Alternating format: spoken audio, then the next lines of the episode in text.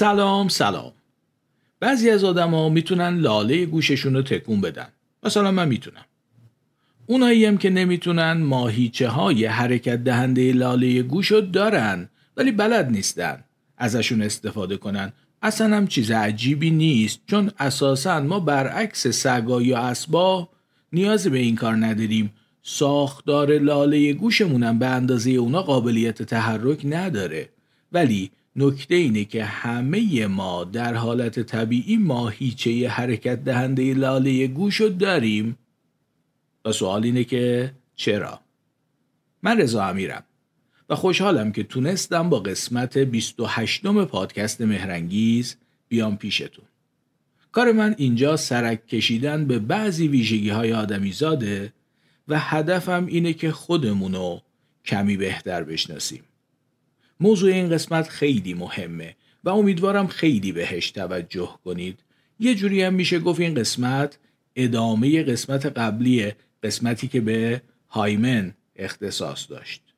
و به یکی از سوالای مهمی که چندین بار در مورد اون قسمت پرسیده شده و البته سوالهای مهم دیگه ای پاسخ میده. اگه موافق باشید بریم ببینیم ماجرای این موضوع مهم و اون سوالهای مهم چیه؟ آماده اید؟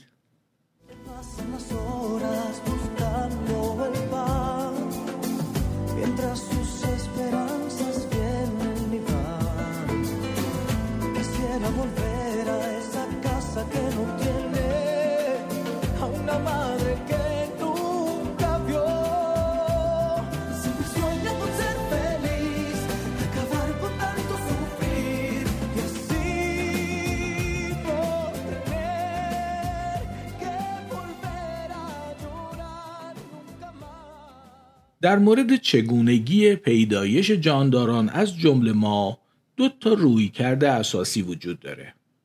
تکاملگرایی و خلقتگرایی. بیشتر آدما بالاخره یکی از این دوتا روی کرد رو درست می‌دونن. یعنی میشه آدما رو بیشترشون رو تقسیم کرد به خلقتگرایان و تکاملگرایان. فرق اساسی این دوتا روی کردم بودن یا نبودن طراحی و هدف از پیش تعیین شده است. چون فرض میشه در خلقت چنین چیزی یعنی طراحی و هدف از پیش تعیین شده وجود داره. ولی در ایده اصلی تکامل چنین چیزی وجود نداره. اساسا تکامل به چنین چیزی یعنی طراحی و هدف از پیش تعیین شده نیازی نداره. خلاصه همونجوری که احتمالا می‌دونید و معلوم هم هست این دوتا روی کرد تکاملگرایی و خلقتگرایی با هم اختلاف اساسی دارن. ولی جالبه که در مواردی ممکنه تکاملگرایان و خلقتگرایان مثل هم فکر کنن. یکی از مهمترین مواردش موضوعیه که تو این قسمت می‌خوام کمی در موردش صحبت کنم. به مثال ماهیچه های حرکت دهنده گوش توجه کنید. از اونجایی که خلقتگرایان به طراحی و هدف از پیش تعیین شده اعتقاد دارند در چنین موردی ممکنه به این نتیجه برسن که لابد این ماهیچه ها تو انسان نقشی دارن که هنوز شناخته نشده. حتی ممکنه دنبال این نقش بگردن. البته بیشتر خلقتگرایان در این حد حوصله و انگیزه ندارن. معمولا با جمله تو مایه های لابد حکمتی داشته که به وجود اومده خط به مذاکرات رو اعلام می‌کنن. ولی به هر حال این موضوع معمولا برای خلقتگرایان مهمه که اگه ساختاری یا ویژگی در جانداران از جمله انسان وجود داره حتما برای هدفی و با طراحی قبلی به وجود اومده. و اما تکاملگرایان هم ممکنه از راه دیگه‌ای به همین نتیجه برسن. در تکامل همونجور که می‌دونید طراحی و هدف از پیش تعیین شده وجود نداره. ویژگی ها اول به صورت تصادفی به وجود میان بعد بر اساس میزان سازگاری یا ناسازگاری موندگار میشن و تکثیر میشن یا نمیشن.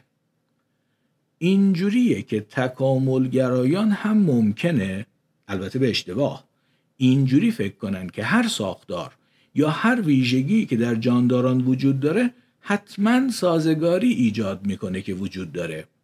چون در غیر این صورت یعنی اگر سازگاری ایجاد نمی کرد استدلالشون اینه که باید از بین می‌رفت.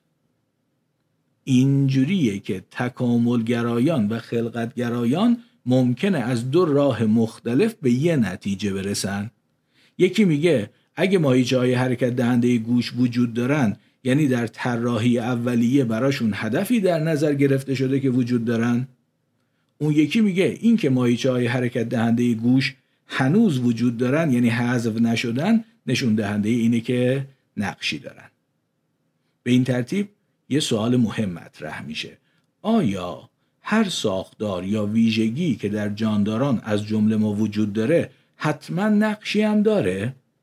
آیا اگه یه ساختار یا ویژگی نقشی نداشت باید از بین می‌رفت؟ آیا این استدلال درسته؟ معلومه که جواب من به این سوالا منفیه ولی موضوع ارزش بررسی دقیق تر داره و قراره که همین کارو بکنم. یه ماهیچه ای هست به نام پالماریس لونگوس. پالم یعنی کف دست پالماریس یعنی کف دستی و لونگوس هم یعنی بلند. ماهیچه کف دستی بلند.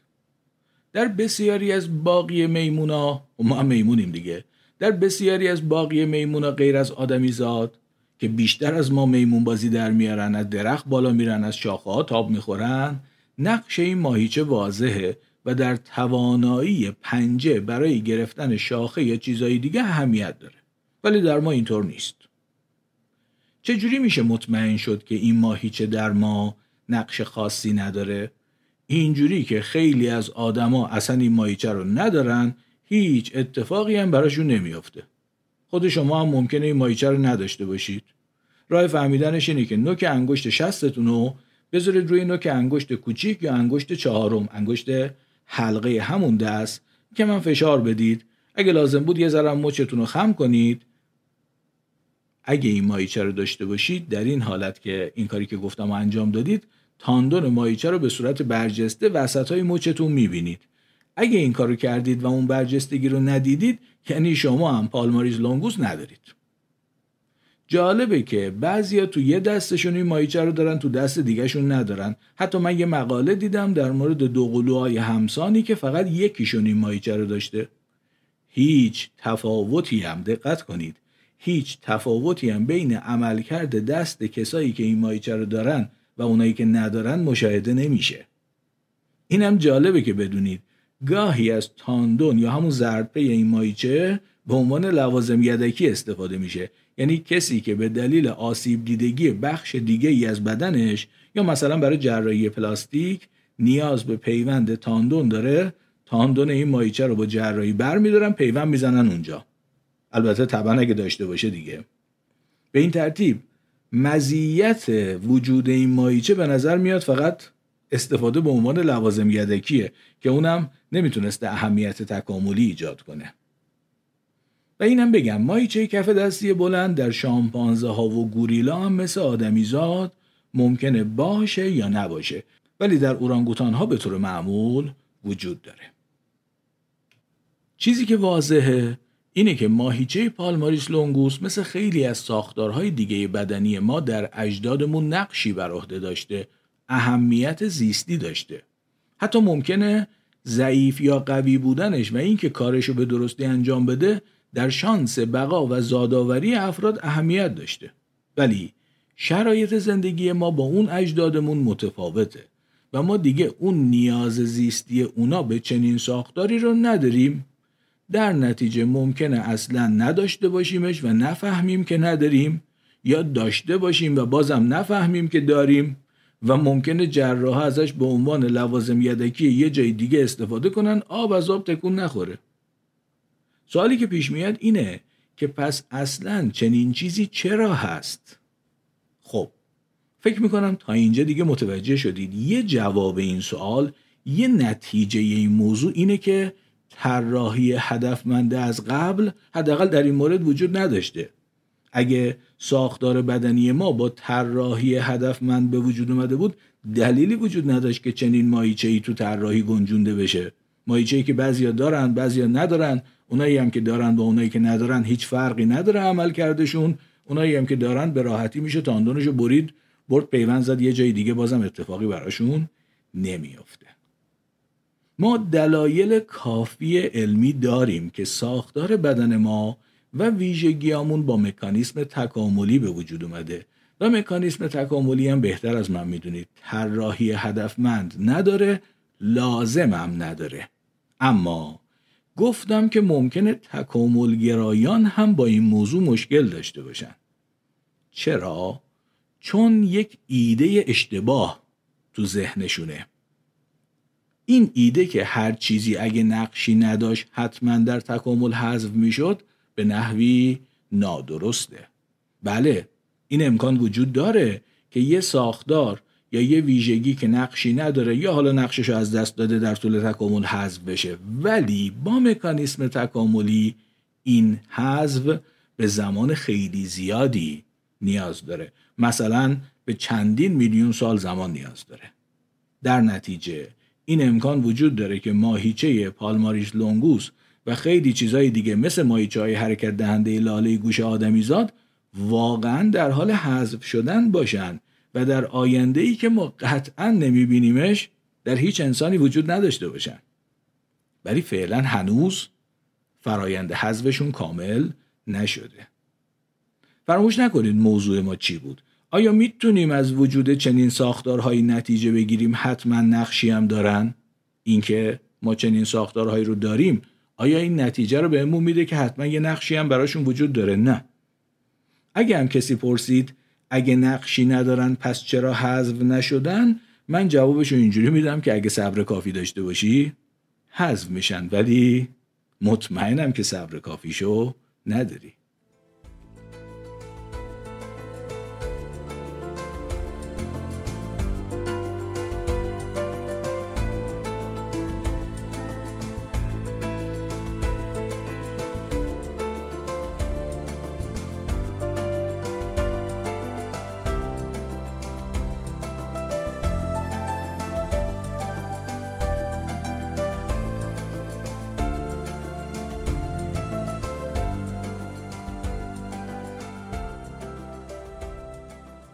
ممکنه بدونید که خیلی از مارها، والها و دلفینها لگن دارن. در مهرهداران پادار مثل ما لگن یه ساختار استخوانیه که استخوانبندی پا رو به تنه وصل می‌کنه. واضحه که مارها و والها و دلفینها پا ندارن پس چرا لگن دارن؟ البته استخوان لگن توی این جانوران خیلی کوچک و تحلیل رفته است فقط تو تشریح تو کالبد شکافی دیده میشه ولی وجود داره. در تکامل به چنین ساختارهایی میگیم ساختارهای وستیجیال. معنی این کلمه تقریبا میشه رد پا. در واقع وجود چنین ساختارهایی به نحوی رد پای تکاملی اجداد این جانوران محسوب میشه. منطق تکاملی این ساختارا اینه که جانور امروزی از اجداد پادار منشأ گرفته. مثلا مارا از سوسمارا منشأ گرفتن. والا و دلفینا هم از گروهی از پستانداران خوشگیزی منشأ گرفتن. و اون اجداد پا داشتن در نتیجه به لگن نیاز داشتن. ساختار لگنشون هم نقش مهمی داشته براشون بخش مهمی از استخوانبندیشون بوده. در زمان بسیار طولانی از نظر ما که خیلی طولانیه از اون اجداد پادار گونه های جدیدی به وجود اومده که شرایط زندگیشون به کلی متفاوت بوده. مثلا یه سری پستاندار خوشگیزی بودن اجدادشون بعد حالا پستانداران آبزی مثل وال و دلفین ازشون به وجود اومده. یا اجدادشون سوسمار بوده حالا مار به وجود اومده. خلاصه این جدیدا دیگه به پا نیازی ندارن. در نتیجه دیگه به لگن هم نیازی نداشتن. ولی ژنهای این ساختار رو از اجدادشون به ارث بردن. و خیلی طول می‌کشه تا با مکانیسم تکاملی این ساختار کاملا حذف بشه. اگه قرار بود مارها یا والها یا دلفینها از اول طراحی بشن خب احتمالا باید لگن در ساختار بدنیشون طراحی نمی‌شد دیگه. ولی ما می‌بینیم یک لگن کوچک و تحلیل رفته وجود داره. این میراث اجدادیشونه شروع هم کرده به حذف شدن ولی هنوز حذف نشده. ما الان داریم عواست فرایند حذفش رو می‌بینیم که لگن نسبت به اجداد مارها یا والها و دلفینها به شدت تحلیل رفته و کوچیک شده ولی هنوز به طور کامل حذف نشده. حالا دیگه امیدوارم متوجه شده باشید. اشتباه تکاملگرایانی که میگن اگه یه چیزی نقشی نداشت حذف می‌شد کجاست؟ در واقع دو جاست. یکی این که صبر کافی ندارن که البته در این مورد تقصیری هم ندارن. خیلی صبر می‌خواد که هیچ کس نداره. و دیگه این که ممکنه اون تکاملگرایان احتمالا حواسشون نیست که تکامل تموم نشده. این یه فیلم خیلی طولانیه. ما وسطش رسیدیم. احتمالا هم حالا حالا ادامه داره. فکر می‌کنم واضحه که وجود چنین ساختارهایی مثل مایچه های تکون دهنده لاله گوش ما، پالماریس لونگوس، لگن مارها و والها و دلفین ها نتایج خیلی مهمی داره. اولیش اینه که دست کم در این موارد طراحی هدفمند از پیش وجود نداشته. اگه والها و دلفین ها طراحی شده بودن، طراحی هوشمند و هدفدارا طبعا نمی باید این لگن بیخاصیت و تحلیل رفته رو در ساختار بدنیشون می‌دیدیم.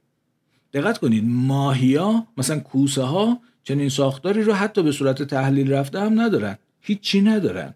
چون اونا اجداد پاداری که نداشتن. ولی چون وال ها و دلفین ها از اجداد پاداری منشأ گرفتن یعنی ما فکر می‌کنیم که اینطور بوده می‌بینیم که حالا بقایای میراث اجدادیشون رو به صورت یک لگن کوچک و تحلیل رفته دارن. با نگاه تکامل گرایانه هم این امکان وجود داره. که چنین ساختارهای بیخاصیتی یه روزی به طور کامل حذف بشن. ولی اون روز خیلی دوره و ما باید همیشه حواسمون باشه که وسط این فرایند خیلی آهسته و طولانی هستیم. روی کرده درست روی کرده تکامل گرایانه است. ولی اگه معنا و مکانیسم تکامل رو درست متوجه نشده باشیم ممکنه ازش نتیجه اشتباه بگیریم. تکامل با رویدادهای تصادفی و برنامه ریزی نشده مثل جهش های ژنتیکی و انتخاب طبیعی پیش میره. این رویدادهای تصادفی خیلی ممکنه که چیزی رو خراب کنن یا از کار بندازن. ولی کار انتخاب طبیعی اینه که نتایج رویدادهای تصادفی رو قربال می‌کنه. اونایی که در راستای بقا و زادآوری نباشن حذف میشن یا فراوانیشون کم میشه. احتمالا همونقدر که ممکنه جهشی در راستای کوچک و ناکارآمد شدن لگن پستانداران آبزی مثل والها و دلفین ها اتفاق بیفته برای یه جانور خشکی‌زی پادار هم یعنی جانوری که به لگنش نیاز داره این امکان همونقدر وجود داره. جهش دیگه جهش که نمی‌فهمه تو لگن کی داره رخ میده. همونقدر که ممکنه جهشی در لگن وال رخ بده و سعی کنه که این رو تحلیل ببره همون قدرم ممکنه که در یک پستاندار خشکی‌زی که پا داره و لگنش براش function داره اتفاق بیفته. ولی طبعا برای جانور پادار که پا و لگنش نقش زیستی مهم میدارن این پدید شانس بقا و زادآوری رو کم می‌کنه و اون ژن جهش یافته در جانور پادار نمی‌تونه تکثیر بشه. شانس تکثیر خوبی نداره. اینجوریه که لگن جانوران خوشگیزی پادار تحلیل نرفته. یعنی جهشایی که در راستای تحلیل رفتن لگن بوده در جانورانی که به لگنشون نیاز داشتن حذف می شده همین اتفاق. وقتی برای پستانداران آبزی که به لگنشون نیاز نداشتن رخ می‌داده نه تنها شانس بقا رو کم نمی کرده یه عضو زائد و کوچیک می‌کرده. یعنی خرج بیخودی رو نونخور اضافی رو کم می‌کرده. پس مانعی برای بقا و زادآوری که محسوب نمی‌شده چون این لگنه که نقشی نداشته یه جورایی خوبم بوده. در نتیجه اونایی که چنین ژن جهش یافته رو داشتن می‌تونستن به خوبی و حتی بهتر از دیگران این ژن رو به نسل بعدی منتقل کنن. مکانیسم تکاملی تحلیل رفتن لگن وال و دلفین اینه. به این ترتیب خود کوچیک و تحلیل رفته بودن یه اندام می‌تونه به نحوی نشون بده نقش مهمی نداره. چون اگه نقش مهمی داشت انتخاب طبیعی جلوی تحلیل رفتنش رو می‌گرفت. ژنهایی که در راستای تحلیل رفتنش بود رو حذف می‌کرد. اجازه تکثیر شدن به اون ژنها رو نمی‌داد. ولی امیدوارم متوجه باشید با این مکانیزم خیلی طول می‌کشه یه اندام به طور کامل از بین بره. و ما وسط راهیم به اندازه کافی هم صبر نداریم.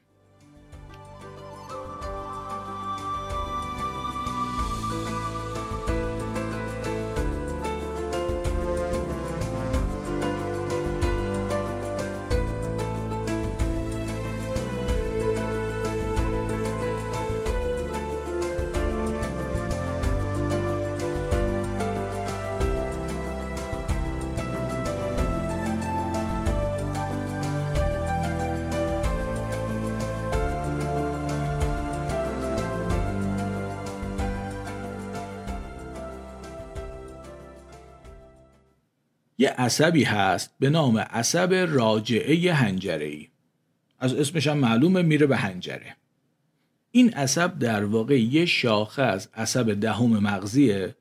عصب دهم مغزی هم از قسمت های پایینی مغز منشأ می‌گیره. هنجره هم اگه نمی‌دونید همون بخش قضروفی جلوی گردن شماست که وقتی چیزی رو قورت می‌دید میره بالا. تو آقایون بالغ معمولا برجسته تره بهش میگن سیب گلو یا چنین چیزی. چون پرده های صوتی توی هنجره است. صدای ما در واقع توی هنجره تولید میشه. در هنگام بلوغ هنجره آقایون بزرگتر میشه که صداشون تغییر می‌کنه به هر حال. حالا حساب کنید از قسمت های پایینی مغز تا هنجره چقدر فاصله است؟ زیاد نیست دیگه. اما این عصب راجعه هنجره ای میاد پایین از قسمت های پایینی مغز منشأ می‌گیره. میاد پایین تا نزدیک قلب. سرخ رگ آورت و دور می‌زنه برمیگرده بالا می‌رسه به هنجره حالا ما دو تا از این عصبا داریم. این که گفتم مال طرف چپ بود. اون یکی یعنی عصب راجعه هنجره یه طرف راست اونم میاد پایین. حالا ذره کمتر میاد. فقط تا حدود استخون ترقوه میاد پایین و دوباره برمیگرده بالا. یه ذره اوضاعش بهتره ولی اونم به جای مسیر مستقیم و کوتاه علکی میاد پایین و برمیگرده بالا. حالا امیدوارم متوجه این موضوع باشید. تو زرافه همین وضعیته و باعث میشه عصب راجعه یا هنجره یه طرف چپش مثلا 4 5 متر باشه. مال ما خوبه تازه. فکر می‌کنم اینم معلومه. طولانی شدن بیهوده عصب مشکلات و آسیبای احتمالیشو زیاد می‌کنه. این یکی از مثالای مهم و معروفیه که طراحی هوشمند و هدفدار رو رد می‌کنه. کدوم طراحی هوشمندی؟ اینجوریه که طول یه عصب برای وصل کردن دو تا نقطه با فاصله چند سانتی متر 5 متر باشه؟ چراخه در تکامل فرض بر اینه که هر جانداری از جانداران قبل از خودش منشأ گرفته و تغییرات کوچیک در این مسیر و البته در زمانهای بسیار طولانی می‌تونه باعث بشه جاندارانی با ویژگی های کاملا متفاوت نسبت به قبلی ها به وجود بیاد. به این ترتیب ما می‌بینیم با همه تفاوت هایی که مثلا بین پستانداران و ماهیا وجود داره ولی خیلی از ساختارهای پستانداران امروزی معلومه که در واقع حاصل تغییر ساختارهایی هستند که در ماهیا وجود داشته. مثلا قلب. قلب ما با قلب ماهیا خیلی فرق داره. ولی میشه فهمید این ساختار یعنی قلب ما از تغییرات کوچیک اون یکی به وجود اومده. تفاوت های قلب ما با قلب ماهیا در چند صد میلیون سال و با تغییرات کوچیک به وجود اومده. در نتیجه ما امروز قلبی داریم که نیازامون رو برطرف می‌کنه. نیازهایی که متفاوت با نیازهای ماهیه. ولی در اصول کلی مثل حفره ها و دریچه ها و اینا شبیه قلب ماهی است. چنین مکانیسمی در تکامل خیلی امکان پذیرتره. چه مکانیسمی؟ این که یک ساختار قبلی رو خورد خورد تغییرش بده برسونه به اون چیزی که باید تا اینکه یه ساختار قدیمی به کل از بین بره یه ساختار کاملا جدید به جاش به وجود بیاد واضحه که قلبی مثل قلب ماهیا برای تامین نیازهای بدن ما مناسب نیست ولی تو تکامل راه این که ما قلبی متناسب با نیازهای خودمون داشته باشیم این نیست که اون قلبه به کل از بین بره دوباره از اول طراحی بشه. راهش در تکامل تغییر دادن قلبای قبلی تا رسیدن به ساختار مناسبه. این اتفاقیه که ما فکر می‌کنیم افتاده. در مورد عصب راجعه هنجره هم ظاهرا ماجرا اینجوری بوده که این عصب از تغییر یه عصبی در ماهی ها به وجود اومده. خب معلومه که ماهی ها هنجره ندارن. این عصب تو ماهی ها می‌رفته به آبشش و در نتیجه در ماهی ها مسیرش به نظر منطقی بوده. طی چند صد میلیون سال تغییر از ماهی ها تا رسیدن به پستانداران این عصب همراه با سایر تغییرات بدنی دیگه مثلا اینکه انجره به وجود اومده مدام تغییر کرده و به چیزی که امروز هست تبدیل شده. مسیر عجیب و غیر هوشمندانه این عصب در واقع میراث تکاملی اجدادشه. بهتره یه مثال بزنم. فرض کنید در گذشته دور مثلا هزار سال پیش دو تا روستا به وسیله یه جاده خاکی به همدیگه وصل می شده و این جاده از خط مستقیم بین دو تا روستا رد نمی شده نزدیکترین و مستقیمترین مسیر بین دو تا روستا نبوده. چرا؟ به خاطر امکانات اون روز به خاطر موانعی که تو مسیر بوده مثلا یه چای آب اینجا بوده یه درخت بزرگ اینجا بوده خلاصه این جاده پیچ و خمایی داشته. حالا هزار سال گذشته کل اون منطقه پیشرفت کرده تبدیل به یک شهر بزرگ و مدرن شده. اون جاده خاکی هم تبدیل به یک خیابون آسفالته مدرن شده اما همون پیچ و خمها رو داره. چرا که در تمام این هزار سال مدام تغییرات اون جاده خاکی قبلی بوده. یعنی هی آسفالتش کردن جدول گذاریش کردن ساختمون جدید ساخته شده.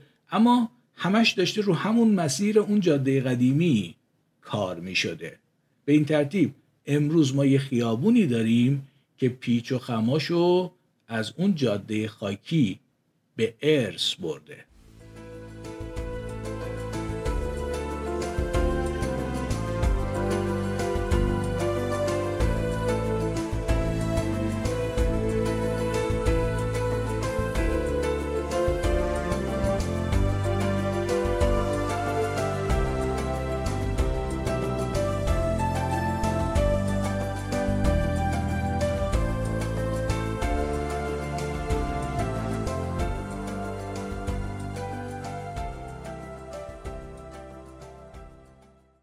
حالا دیگه وقتشه که بگم این حرفا چه ربطی به موضوع قسمت قبلی داره.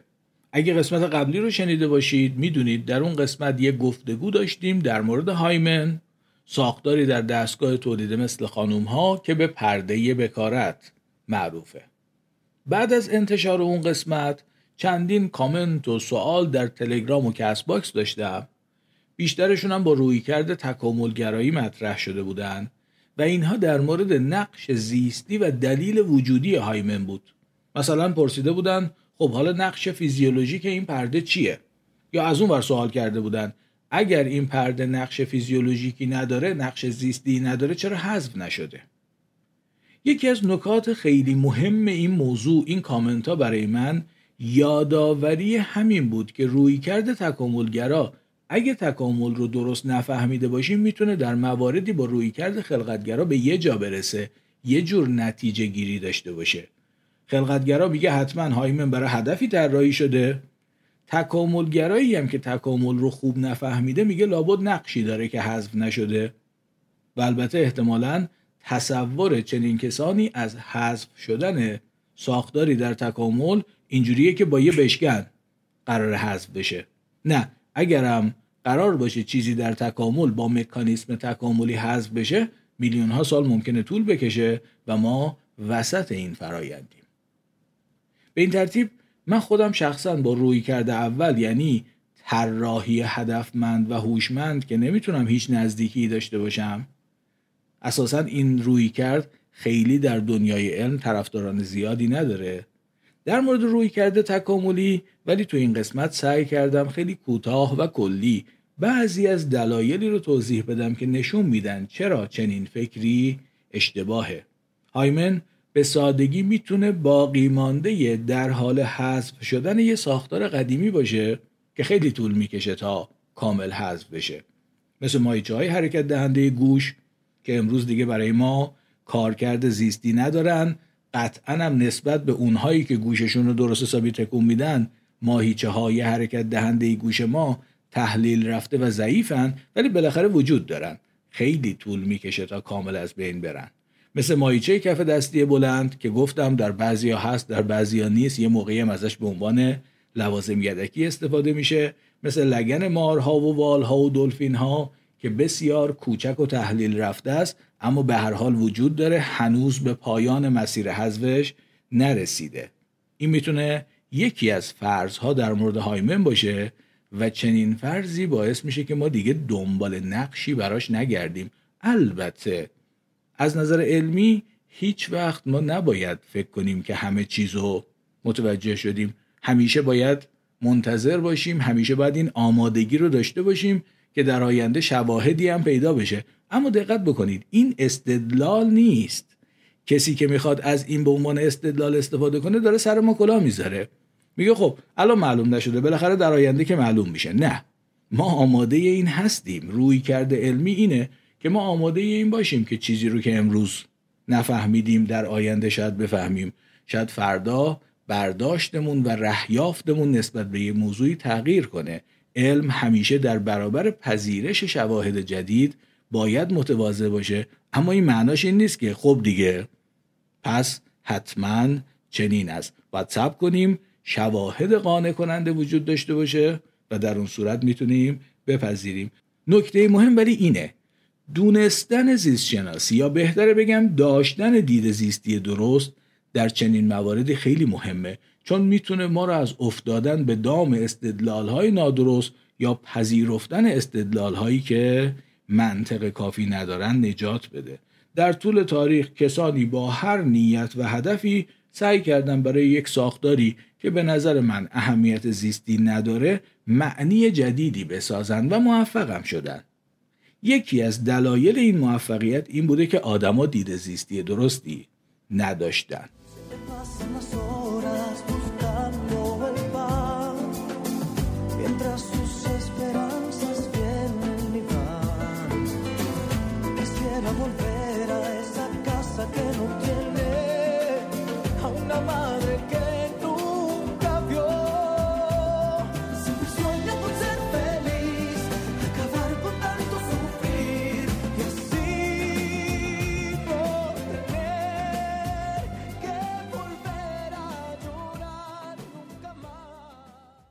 این ترتیب امیدوارم نکته بسیار مهم این قسمت به درستی منتقل شده باشه. خیلی از ویژگی های زیستی رو نمیشه با منطق ساده دو دو تا چهار تا توجیه کرد. ولی خیلی از آدما در حالی که وقتی درسشون به اینجا رسیده دیگه ترک تحصیل کردن و چیزی بیشتر از دو دو تا چهار تا بلد نیستن تلاش می‌کنن موضوعات پیچیده تری رو توجیه کنن و البته خیلی هم به سادگی استدلال های چنین کسانی رو میپذیرند که ناشی از نداشتن دید درست زیستیه. طبعا هر چیزی منطقی داره ولی باید متوجه باشیم که ممکنه منطقی پدیده از نگاه ساده ما کمی پیچیده تر باشه. یه ساختار یا یه ویژگی زیستی ممکنه باقی مونده در حال تحلیل رفتن یه چیز دیگه باشه. ممکنه اثر جانبی یه فرایند دیگه باشه. ممکنه مثلا مثل ناف ما اثر باقی مانده یه چیزی باشه که در دوره ای از زندگی جاندار نقشی داشته یا ممکنه مثل عصب راجعه هنجره‌ای تاریخچه پیدایشش باعث شده اینجوری باشه که هست. درک این موضوع خیلی مهم در راستای همون چیزیه که من اول هر قسمت میگم. سرک کشیدن به بعضی ویژگی های آدمی زاد برای اینکه کمی خودمون رو بهتر بشناسیم. و واقعا امیدوارم کاری که دارم می‌کنم در این راستا برای شما که من رو میشنوید مفید باشه. یه پادکستم می‌خوام معرفی کنم و این قسمت رو تموم کنم. پادکست کنسرو هنر که خانم شبنم آریا درستش می‌کنه و در مورد تاریخ هنره. من خودم فقط اپیزود اولش رو شنیدم ولی الان که رفتم دیدم اپیزود پنجمش هم منتشر شده. به هر حال پیشنهاد می‌کنم اگه به هنر و تاریخش علاقمندید بشنوید. لینک کست باکس پادکست کنسرو هنر رو می‌ذارم توی توضیحات این قسمت که ببینید. سعی می‌کنم خیلی زود با قسمت بعدی پادکست مهرانگیز بیام پیشتون و شما هم لطفا تا اون موقع و همیشه مراقب خودتون و خوبیاتون باشید. دوباره باز خواهم گشت در گلخانه ها را باز خواهم کرد تمام آسمان را آبی پرواز خواهم کرد. تو را در کوچه های کودکی آواز خواهم کرد. دوباره باز خواهم گشت دوباره باز خواهم گشت. تمام قفل را باز خواهم کرد. از آن جایی که ماندم ناتمام آواز خواهم کرد.